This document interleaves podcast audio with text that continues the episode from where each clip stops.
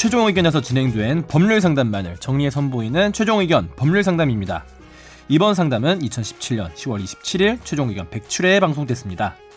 기업 입사 때 의료 기록을 제출하거나 신체 검사를 받게 하는 것은 법적인 문제가 없을까요? 이번 최종 의견 법률 상담에서는 직장에서의 의료 기록 열람, 개인정보보호법에 대해 다뤄봤습니다. 최종 의견의 사연을 보내주세요. 법률 상담해드립니다. 파이널 골뱅이 sbs.co.kr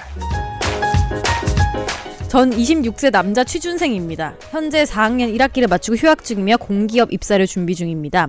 제가 사실 고등학생 때부터 1년 전까지 스트레스로 인한 공황장애와 불면증을 겪었습니다. 물론 지금은 거의 완치됐는데 수험생 때와 군복무 중에 증상이 심해져서 신경정신과에서 두 차례 진료를 받은 적이 있습니다.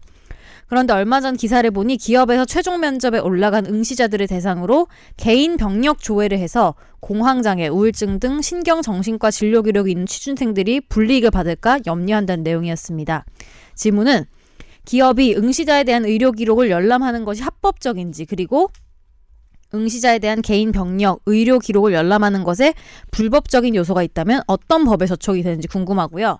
만약 그렇다면 이로 인해 불이익을 받을 경우 어떤 법적 구제를 받을 수 있는지 궁금합니다. 어, 네. 좋은 질문이네요. 근데 어. 이거는 사실 그동안 꾸준히 한번 얘기를 나왔고 저희도 한번 얘기를 했던 것 같아요 이 부분에 대해서. 아, 이 옛날에 판검사, 경력검사, 경력판사 임용할 때도 국정원에서 질병 이력을 싹 받아가거든요. 그래가지고. 그렇죠. 근데 네. 우리 입사하기 전에도 최종 면접 보기 전에 다 같이 가서 뭐 신체 검사 이런 거 다 하잖아요. 근데 그거는 제가 뭐 요 부분은 좀 음. 구분이 돼서 이게 예를 들어서 이런 게 병력을 확인해야 될 직업군들이 있어요. 음. 뭐 예를 들어 조종사 이런 것들은 당연히 필요하죠. 원래 근데 아나운서 왜 재신체 검사예요? 돼. 언론사 같은 경우에는 좀 그런 것도 필요할 측면이 있죠. 기자들이나 이런 거 같은 경우에 병력뿐만 아니라 이 사람이 과거에 어떤 전과가 있었는지 이런 것도 음. 좀 조회가 필요할 수가 있죠. 예.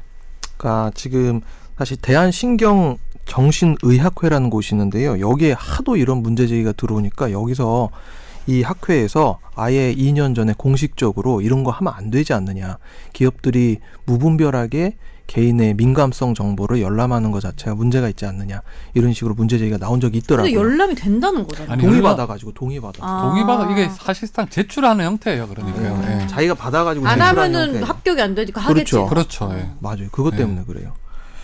그래서 일, 지금 첫 번째로 의료 기록을 열람하는 게 합법적인 것인지라고 물어보셨는데 에, 일단 동의를 받아서 자기가 끊어와서 그 진단서를 제출하는 형태를 취하기 불법은 때문에 아니구나 일단은. 예, 일단 불법은 아니고 불법적인 요소가 있다면 어떠한 법에 저촉되는지 사실 이런 법률에 저촉되는 건 다 개인정보보호법에 걸려요. 특히 민감성 정보에 해당이 되기 때문에 주민번호 그리고 누가 병력이 있다든지 전과가 있다든지 이런 것들은 다 민감성 정보에 해당됩니다. 저도 이거. 입사할 때 이해가 안 됐던 게 뭐 이 정도까지는 아니지만 약간 내가 회사에 입사하는데 여튼간에 뭐 몸무게랑 키랑 이런 게 왜 필요한 거지 약간 좀 의문이 들긴 하더라고 왜냐하면은 저희 때는 이제 제출하는 게 아니고 다 같이 최종 면접에 올라온 지원자들이 열 몇 명이서 다 같이 어떤 병원에 가서 이렇게 어. 다 같이 신체 검사를 했었거든요. 근데 그거는 음. 모든 사기업은 다 그렇게 해요. 그러니까요. 거의 모든 대부분의 사기업들이 그렇게 하긴 하죠. 근데 왜 필요한 검사만 하면 되지? 근데 왜내 키랑 이거는. 요거는 좀 다른 거고 살 빼주려고. 이거는 병력을 기록을 이제 제출할 것인지 동의하는 여부는 이제 우리 회사는 아니고 이제 음.